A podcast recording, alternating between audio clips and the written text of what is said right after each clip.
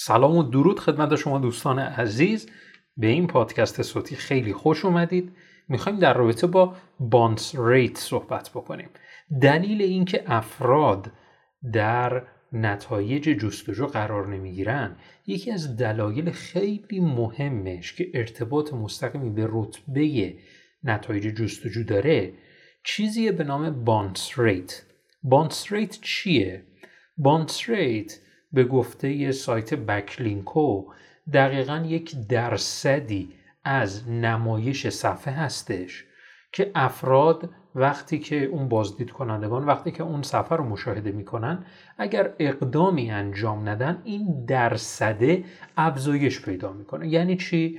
مثلا من بازدید کننده در گوگل جستجو میکنم خرید کفش، وارد یک سایتی میشم، هیچ اقدامی انجام نمیدم و در کمترین زمان ممکن از اون صفحه خارج میشم. منظور از اون صفحه خارج شدن چیه؟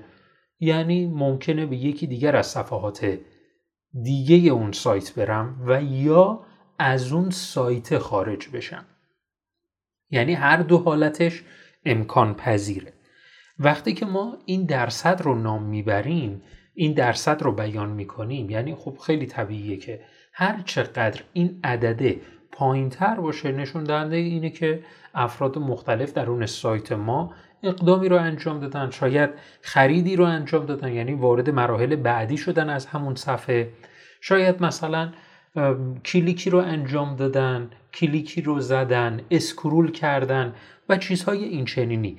و وقتی که این موارد انجام شد، طبیعتاً این مقدار درصد کاهش پیدا میکنه. و شاید براتون جالب باشه که این عدد به صورت میانگین جهانی بین 40 تا 60 هستش.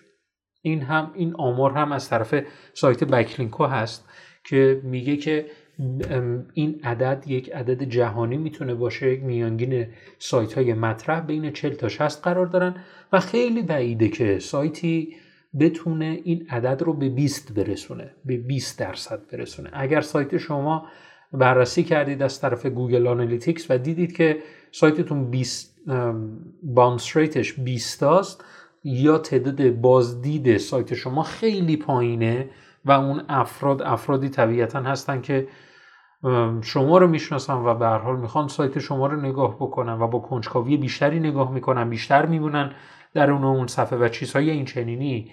برای همین اگر تعداد بازدید سایت شما حتی اگر مثلا 50 تا باشه، 100 تا باشه، خیلی بعیده که بانس ریت شما 20 باشه، ولی میتونید به 25 تا 30 برسونیدش که خیلی رقم عالیه. ولی در کل چه اتفاقی میفته که این عدد افزایش پیدا میکنه؟ به این میخوام بپردازم. چه چیزی باعث میشه که اصلا همچین مشکلی به وجود بیاد که وقتی که کسی وارد سایت ما میشه خارج میشه؟ 3 تا عامل به وجود میاد. یعنی 3 تا عامل باعث میشه که این نرخ خروج افزایش پیدا بکنه. اولیش محتوای ضعیفه. یعنی چی محتوای ضعیف؟ یعنی محتوای بدیهی. اگر شما در رابطه با کلمه وردپرس چیست دارید تحقیق میکنید، اگر با یک صفحه مواجه بشید که دقیقاً یک سری مطالب رو گفته که به خیلی شباهت‌های بسیار زیادی به اطلاعات قبلی شما داره و هیچ ارزش افزوده‌ای رو منتقل نکرده، این طبیعتاً این محتوای جذابی نمیتونه باشه. محتوای ضعیف محتوایی که خیلی از سایت‌های ایرانی گریبانگیرش شدن و محتوای ضعیف در سایت خودشون ارائه میدن و متأسفانه سئوکارهای بسیار زیادی هستن که تو این زمینه دارن محتواهایی رو خلق میکنن که یک محتوای ضعیفیه در اصل. این اولین عاملش هست. دومین عاملش تجربه کاربری خیلی بده. وقتی که من در رابطه با تجربه کاربری صحبت میکنم، شاید این دید به مد نظرتون برسه که خب ظاهر سایته که همچین اتفاق میفته، یعنی ظاهر خیلی بد سایته. درست حد زدید، شاید ظاهر اون صفحه چیدمان المان‌ها بد باشه. من دیدگاهی که قبلا داشتم میدونید چی بود؟ دیدگاهی که قبلا داشتم اینطور بود که میگفتم محتوا اولویت اوله. من اگر محتوام عالی باشه، تک باشه، نمبر وان باشه، دیگه این تجربه کاربری در اولویت دوم قرار بگیره، دیگه مشکلی نداره. دیگه مثلا حتی اگر درستش هم آنچنان نکردم، فقط یه چیزی باشه، رسپانسیو باشه، یه مقداری شماتیک خوبی داشته باشه کافیه. و طولی نکشید که به این مشکلم که با این دیدگاه هم مبارزه کردم و متوجه شدم که این اشتباهه و نباید ما تنها و تنها محتوا رو در اولویت اول خودمون قرار بدیم. باید تلاش بکنیم محتوا رو در کنار تجربه کاربری قرار بدیم که این نتیجه خیلی خوبی رو بگیریم. پس این شد تجربه کاربری خیلی بد. و سومین مورد ویراستاری بده. آخ آخ آخ، ویراستاری بد.